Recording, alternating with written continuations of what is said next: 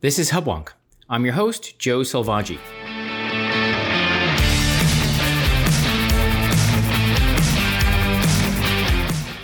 Welcome to Hubwonk, a podcast of Pioneer Institute, a think tank in Boston. After a year enduring the challenges of a global pandemic, questions arise as to how we as a society prepare for unforeseen disasters and what can we do to improve our response. In the realm of a public health crisis such as COVID 19, we need to ask who is tasked with identifying extraordinary and imminent disease threats. What signal alerts these healthcare sentinels to prepare for the worst? And what steps do they take to ensure our medical community and we, the public, manage the crisis effectively? Who are these experts trained to prepare for the unexpected? And what have they learned from a year of COVID 19? My guest today is Dr. Paul Biddinger, Director of Emergency Preparedness at Mass General Brigham. Dr. Biddinger additionally serves as the Director of the Emergency Preparedness Research, Evaluation, and Practice Program, EPREP, at the Harvard T.H. Chan School of Public Health.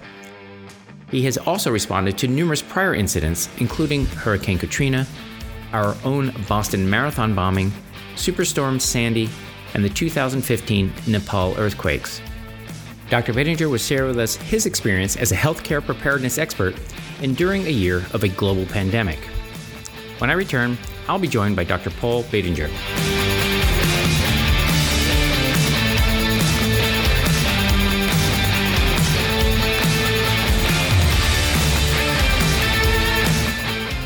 Okay, we're back. This is Hubwonk.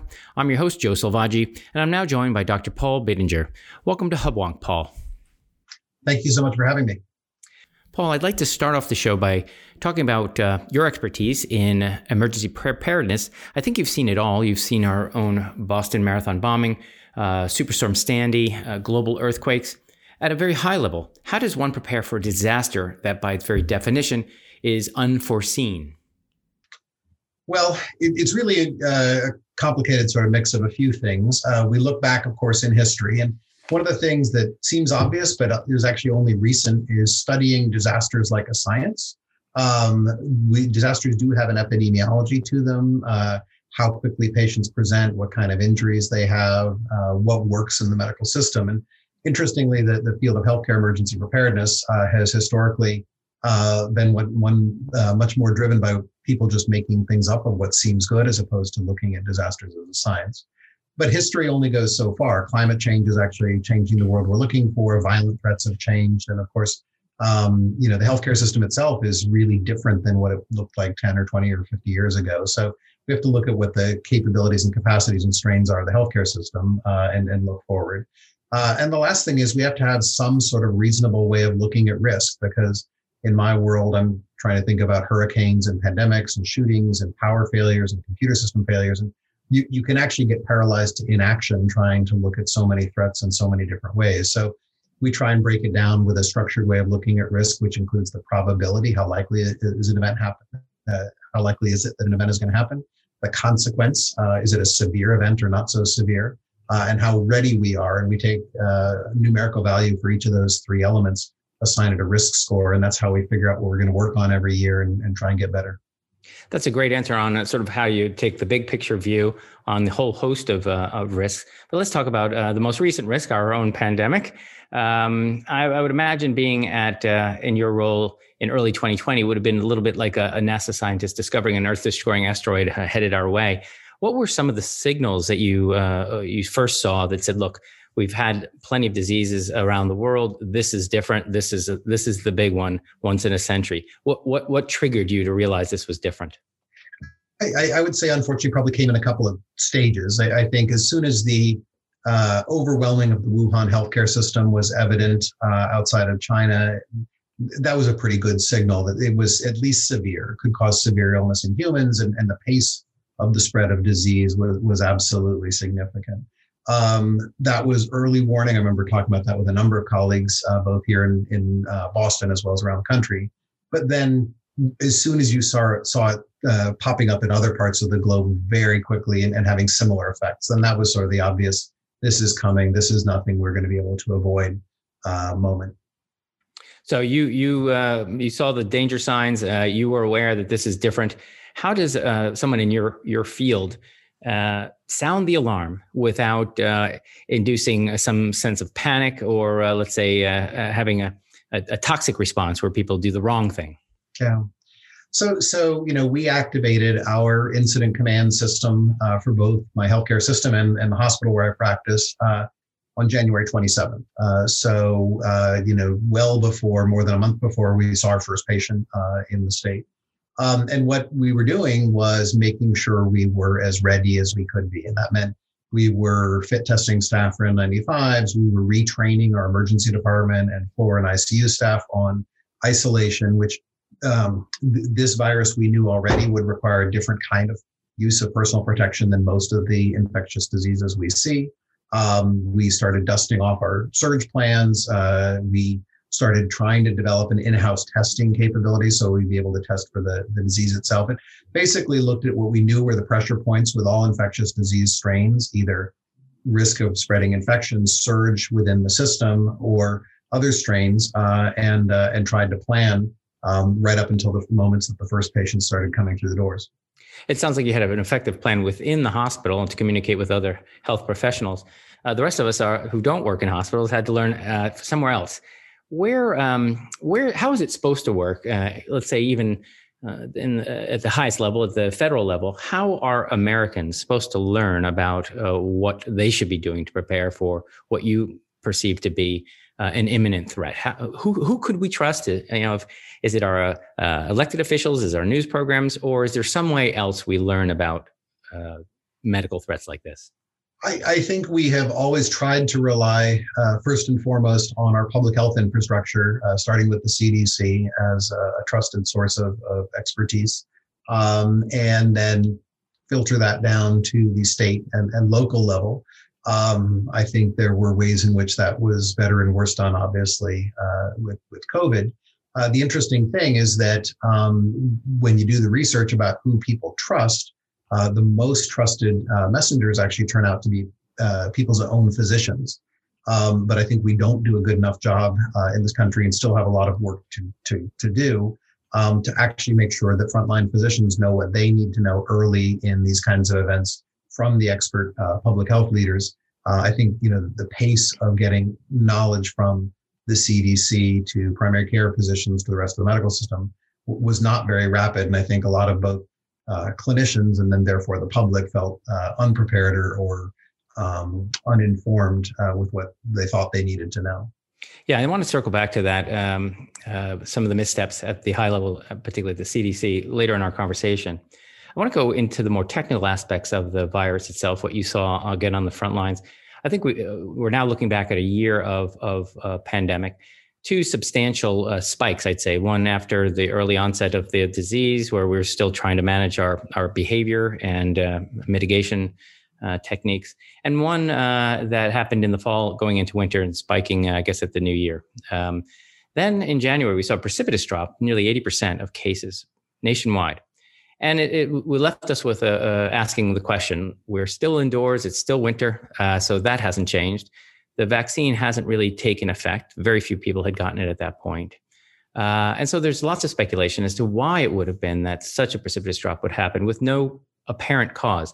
I've had some guests on my show that have, have uh, proffered some theories, uh, other medical professionals. What's your idea of why we had such a drop? Well, I, I think um, there are a couple. Uh, I think with this virus from the very beginning, we have to remain humble. Uh, there is still a bunch we don't know. I think we still don't know why we have some of the hotspots in the United States that we do, and some of the hotspots in the world that we do, when others um, are not. When uh, they're not necessarily, you can't explain it all with infection control or public health guidance. Uh, so, um, just like early on, honestly, with this coronavirus, it went against the face of public health dogma that uh, people needed to be wearing masks. That that was an effective uh, intervention outside of the healthcare setting turns out that, that that was absolutely what we needed, and it's it's still the recommendation. Um, what I'd say is is that we knew that the holiday season was going to be particularly challenging. That people mixing households, uh, especially eating and drinking together because they take down their masks, uh, traveling, uh, and and again moving uh, among one another. We knew that was going to be a significant pressure, and in fact, that's exactly what happened. Is that um, people eating, drinking, gathering, traveling um, uh, was, I think, one probably the biggest factor in uh, the second wave, or in what, in, from a U.S. perspective, was the third wave. Um, and I think the fact that people stopped doing that after the New Year's period uh, really is reflected in what we saw in, in the drop. Um, I think it's interesting. You know, we're seeing unfortunately rising case numbers here in Massachusetts as well as across most of the country. Um, and I think it's because, again, we're seeing more mixing. We're seeing um, people being lax with uh, mask wearing and starting to, to socialize together. Um, you know, I, I, think unfortunately, until we get better vaccination, we know that um, being indoors, uh, especially with your mask down, is one of the greatest uh, um, stressors uh, that can cause uh, further disease spread.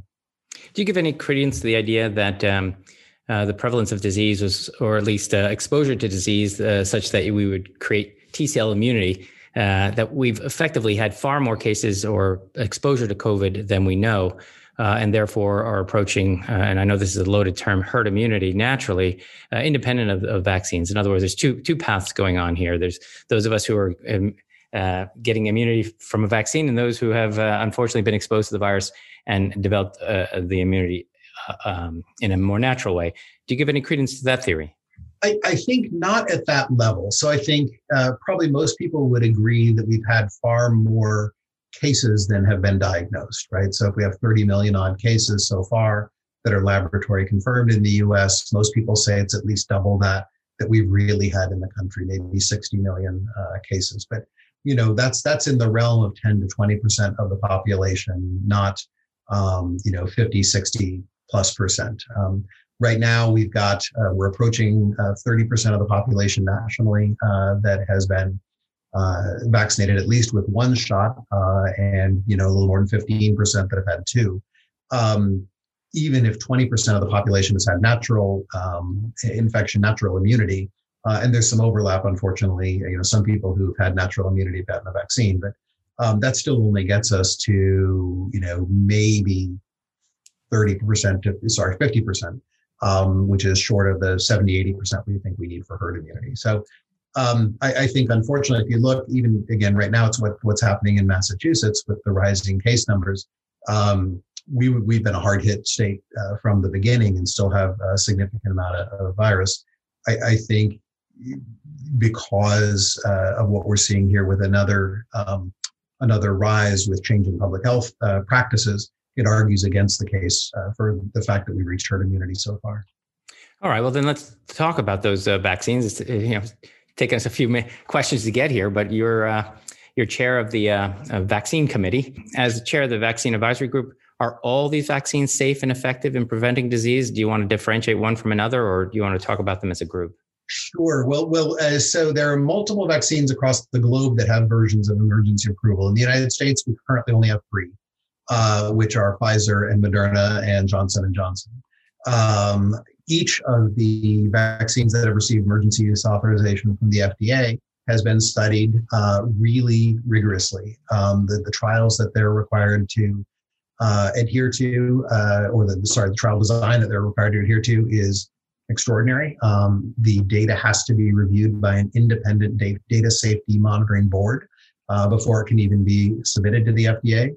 Um, the FDA itself has an independent vaccine and related bi- uh, biologic projects uh, advisory committee.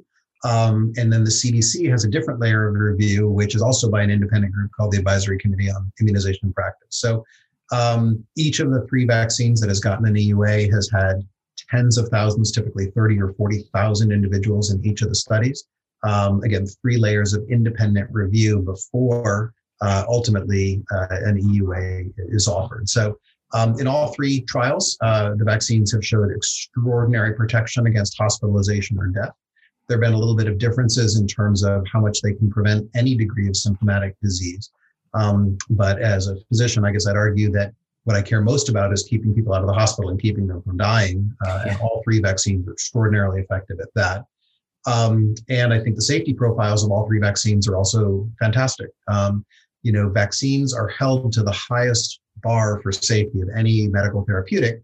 Uh, and the reason is you give them to healthy people. So if someone else starts off healthy, uh, we tolerate very, very little uh, in terms of what it could do to them to make them feel less healthy. Um, you know, people are aware of, uh, I'm sure the you know press about allergic reactions or some of the other uh, questions early on with the vaccines, but really what we've seen in the real world safety trials now, having vaccinated more than 90 million individuals or given more than 90 million doses, excuse me, um, is uh, we're seeing really uh, extraordinary um, uh, extraordinary concurrence about both the safety and the effectiveness of these vaccines in these very, very large populations. That's very, very good news. Um, there are now in the news, uh, I just read this morning in here in Massachusetts, we have more than 600 cases of the variant identified in the UK. Uh, but of course, there's other variants from Brazil, South Africa. Um, these three vaccines that are approved here, have we exposed people with variants to these, uh, the vaccinated to those with uh, to the variants? Uh, and is there any difference in the efficacy against a variant versus the original uh, corona novel coronavirus? Yeah, really good question. I, I think um, certainly because we have um, in Massachusetts individuals who've gotten Pfizer and Moderna and uh, J and J, and we do have both uh, the British and South African and Brazilian variants here in Massachusetts. I'm certain that we've exposed um, some vaccinated individuals to all three variants. Um, what we don't have is uh, complete data on the protection uh, of uh, all vaccines against all variants. But what we do know is actually pretty good. Um, the Pfizer and Moderna uh, vaccines have been looked at in a laboratory setting against um, the British and, and, South African and um, uh, Brazilian variants and have had good what we call neutralizing antibodies, meaning in a, in a petri dish, it looks like it works uh, pretty well. Um, and then we also have real world data. So uh, the B117, the British variant, is dominant in Israel. Uh, Israel's been using Pfizer and has really shown tremendous effectiveness uh, of their vaccination campaign um, in, in, the real world. Similarly, uh, I would point out that when Johnson and Johnson was conducting its studies, um, it was being tested in Brazil as that Brazilian variant was out there, and again, it showed real real world efficacy against uh, against the variant. So um, we worry a lot about variants. Uh, it's actually one of the things that's I think most worrisome on my radar screen is both the variants we know of and the ones we don't yet know of that, that may be uh, evolving. But for Pfizer and Moderna and uh, and J and J, um, all three look like they have good efficacy against these variants, uh, certainly in the lab and, and so far in the real world as well. So at this point, we have, I think the term is no signs of uh, viral escape from our, our uh, vaccine regimen. We're, we're, we're safe as it looks now, as it appears now. Exactly right. Okay. Now, there's been a lot of concern about the way in which the vaccines have been rolled out. Um, you know, each, state has taken its own approach. Uh, some have advocated for a pure age focused approach, largely based on uh, correlation between age and, and I guess, mortality. Um, others have prioritized high risk comorbidities or um, healthcare professionals. Um, others recommend targeting communities with weak ties to the healthcare system, uh, you know, inner city communities. Uh, in practice now, not uh, not no uh, normative uh, statements here, but in practice, has any uh, evidence uh, revealed which approach has been most effective from a public health perspective? So I'm not aware of evidence that has showed what was most effective. You're exactly right. The people have, have argued about a couple of different strategies for, I think, very reasonable perspectives. Um, absolutely, we know that age is the single biggest predictor of mortality by far when you look at outcomes from uh, COVID. However, you also have to look at the communities that are hardest hit by COVID, uh, and those uh, have very clearly skewed towards uh, vulnerable communities, communities of color, uh, low income communities, where often the average age of those who are in, infected is lower. And in fact, the age of who is dying of COVID is lower. And so um, there's a real challenge in looking in some ways at a population based metric um, and applying it evenly across communities. I think many states, including uh, my own, have tried to come up with a, a hybrid approach, which acknowledges uh, the powerful role of age in determining outcomes, uh, but also understands who's really getting infected and how what, what can we do to most protect those communities.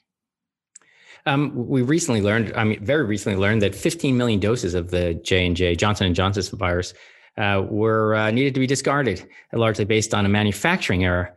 Um, beside the fact that uh, it uh, sets back uh, how many vaccines are available in the supply chain, uh, how can uh, consumers be assured that other vaccine batches aren't also uh, manufactured uh, in a substandard way? Yeah, that that certainly was heartbreaking news. Uh, I am cautiously optimistic that the first uh, reaction statements at the federal level have been that it will not affect the pace of the federal rollout, anticipating that there's enough vaccine for all adults by the end of May. Uh, I think there's more to come. I think we have a lot more to learn. Um, I, I, think it's really important to know that there are incredible quality controls on the manufacturing of vaccines. It's actually one of the reasons we have not been able to manufacture vaccines even faster uh, than we already have, which is this is really complicated stuff. It requires highly sophisticated technology and expertise. And um, the bar to become a manufacturer uh, of a vaccine is incredibly high. Uh, this is not something you can just put together overnight uh, and, and, start doing, even if you're already in the pharmaceutical industry. So um, I would say that again, uh, the FDA regulations, the quality inspections uh, set an extraordinary standard for the assurance of safety in the product. I'd also point out the fact that there are nine different simultaneous systems out there looking in real time at vaccine safety. Um, we've had several of these in place for many, many, many years uh, with uh, traditional vaccines. Um, and physicians and other clinical experts are very comfortable with how they should report vaccine adverse events in real time. It's a website that goes straight to the FDA. But there are also a number of systems that were created specifically for COVID vaccines, uh, including if anybody's been vaccinated, you can download an app to report your own symptoms uh, uh, after you've had a COVID vaccine. Um, but these systems uh, crawl through healthcare data. They look at admissions, discharges to the hospital. They look at emergency department visits. They look at anything as the visits are coded for a possible vaccine reaction uh, that would pick up a signal in these millions of people that we're currently vaccinating. So so far among you know the nine different systems, either some of these active reporting, some of them passive reporting, uh, we haven't seen any signal of a safety problem uh, in the manufacturing or in the vaccines themselves. Uh, but I think you know it's always good to question what you know what, what's really uh, going on. I think both on the manufacturing side and on the uh, post marketing side, as we call it, um, so far the systems have worked quite well. Um, now we're quickly approaching the inflection point where our supply of vaccine will meet our demand. Uh, in other words, everyone who wants a shot can get it. Uh, but there'll be those who have not gotten their shots, and uh, uh we want them to also get vaccinated. Uh, how will you, as the chair of the vaccine advisory group, encourage those reluctant to get vaccinated to want to get a shot? Yeah, I, I would say it, it's on all of us uh, to encourage those who are uh, reluctant to get vaccinated to to help uh, others want to be vaccinated. Um, you know, this is this is the textbook definition of us needing to rely on one another uh, if we get to herd immunity. Um, you know, herd immunity represents a state where anyone gets an infection, but everyone around them has been immunized, and therefore the virus has nowhere to go. It has no way to spread. Um, and if we don't reach that, if we if we always have vulnerable hosts, then we really aren't going to drive COVID prevalence down in our community, and we're going to have great difficulties getting away from all the restrictions that that none of us has liked uh, over the past you know 15 plus months. So you know, I think first off, we have to recognize that vaccine hesitancy uh, takes many forms. Um, for some, uh, they worry about the rapidity of the development of the vaccine or uh, how uh, quickly the rollout has happened. Others just don't trust vaccines, and, and this predates COVID uh, and, and, and, the COVID vaccine specifically. Um, others don't like the fact that it's a new new technology. Um, and for others, it's political or, or has other bases. You know, certainly I think it's well documented that among uh, certain regional and ethnic groups, uh, there's a well-founded uh, reason for mistrust in the healthcare system and the medical system based on uh, what's happened in the past uh, decades and centuries.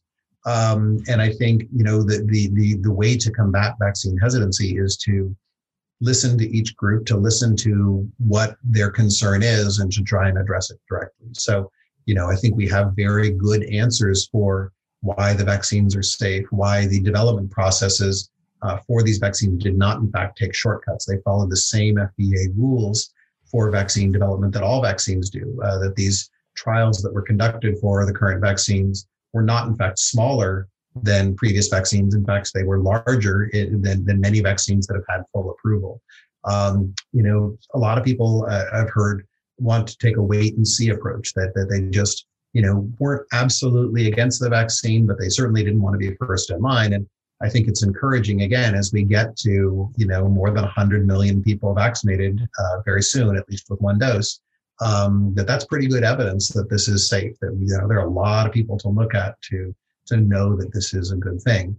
Um, and you know i don't know how motivational honestly this is for anyone. I wish it were more so uh, but help people understand we've got to do this together. That if we all want to take off our masks, we all want to go back out to dinner, we want to go to a concert, we want to socialize freely, we have to do this together. Our, our collective community health depends on highly high levels of community vaccination.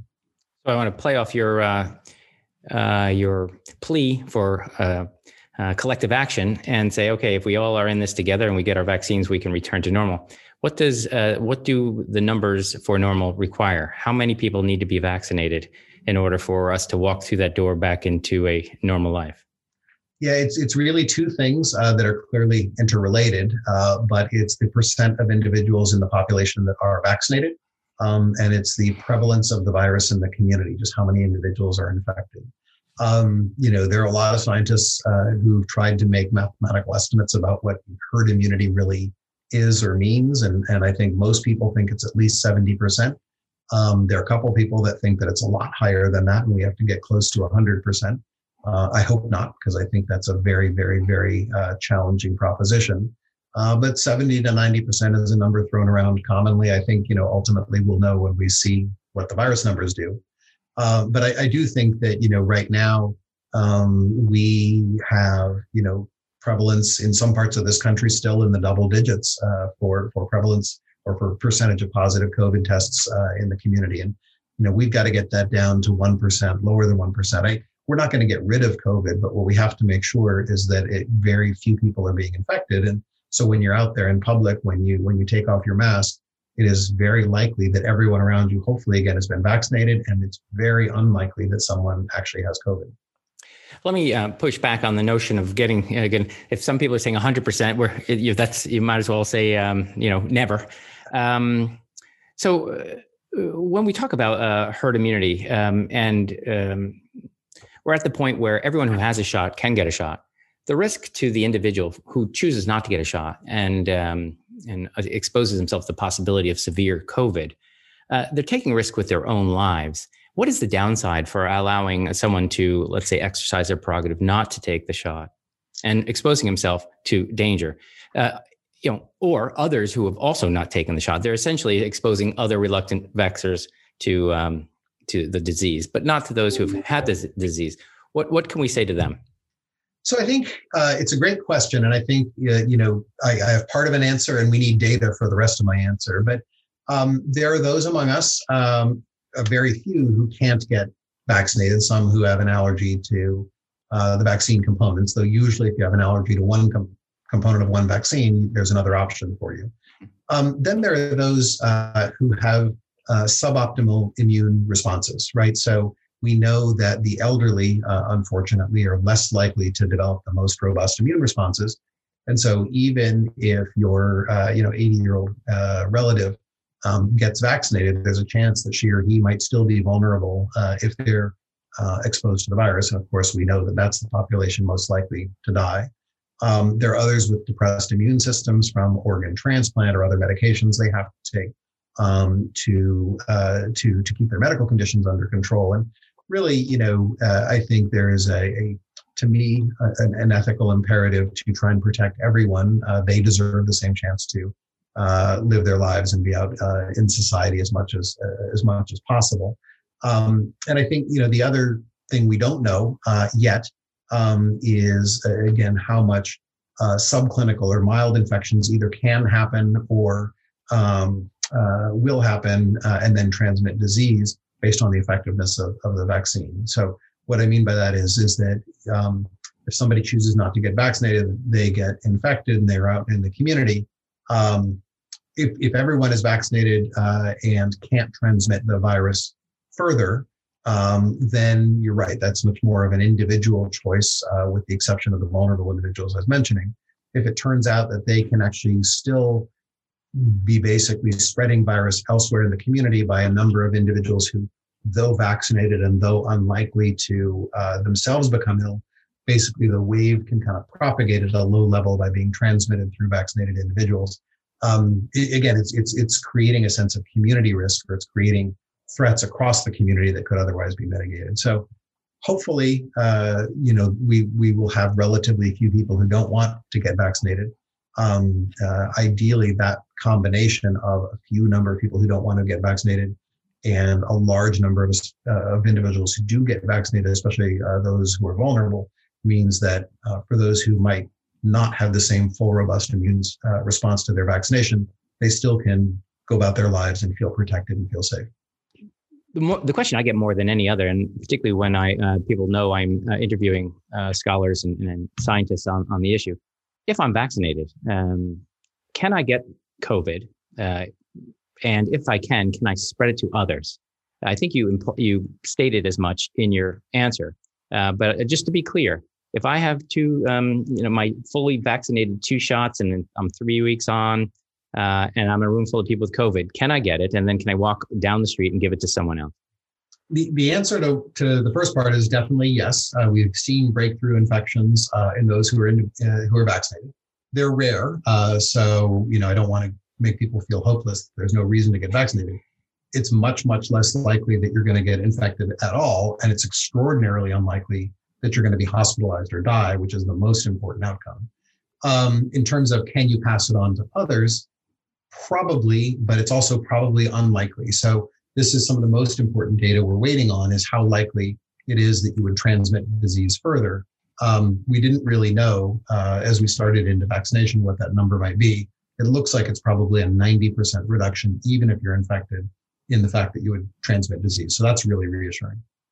So my final question, and I want to take it full circle. Your uh, um, your field is um, uh, preparedness and for emergencies. Um, what have you learned going back? If you go in a time machine, prepare better, uh, MGH or the nation in general, what should we have done better, and how will we prepare for the next uh, uh, pandemic like this? What what what have we learned that is, is going to persist into the future? Oh goodness, I think that's probably many many hours worth of podcasts uh, that it would take to give those those thoughts, but. I, I think you know the, the core is that we need to continually work on preparedness. I I don't mean to be a pessimist, but you know, preparing for bad things is what I do for a living. We're not done. There will be severe weather events. There will be other infectious disease outbreaks. There are other things we need to prepare for. You know, we need to understand uh, that our healthcare system was extraordinarily strained uh, in this pandemic, uh, and our public health system, frankly, is is broken uh, and and underfunded and and and really not able to uh, to do what's asked of it with the resources we're currently giving. Uh, so I think we need to redouble our efforts to uh, address healthcare preparedness planning so that we're ready for the next health threat. I think we have to be very, very honest about what we've seen uh, about the effects of health inequity uh, in the impact of COVID on our communities. And we need to redouble our investments and really redouble our efforts to address health inequity so that each of us has the chance to be uh, as healthy uh, as we possibly can be in our lives. Um, and I think uh, you know we need to be very honest as we look back, which is you know part of what I'm doing and so many of my colleagues across the whole country are doing. Look at what we did that worked and what didn't work. Uh, be scientific, be dispassionate about it, so that we keep the stuff that really was helpful and uh, and don't redo our mistakes the next time around. Okay, we'll have to leave that as our final answer. Thank you very much for joining the show today, Dr. Biddinger. I think our, our listeners learned a great deal. Um, and I'll just say this uh, I hope we don't have any future disasters to have you come back on the show uh, to share your wisdom uh, in the future. Uh, but I hope if we do, you will consider joining us again. But thank you very much for your time. Thank you so much. It was a pleasure joining you.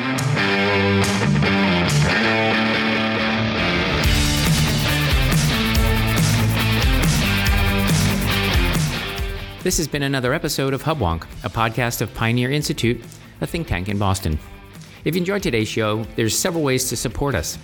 It would be easier for you and better for us if you subscribe to Hubwonk on your local podcatcher. If you'd like to help others find Hubwonk, it would help us if you offer a five star rating or a favorable review. If you have comments for me or questions or ideas on topics for future episodes, you're welcome to contact me at hubwonk at pioneerinstitute.org. Please join me next week for a new episode of Hubwonk.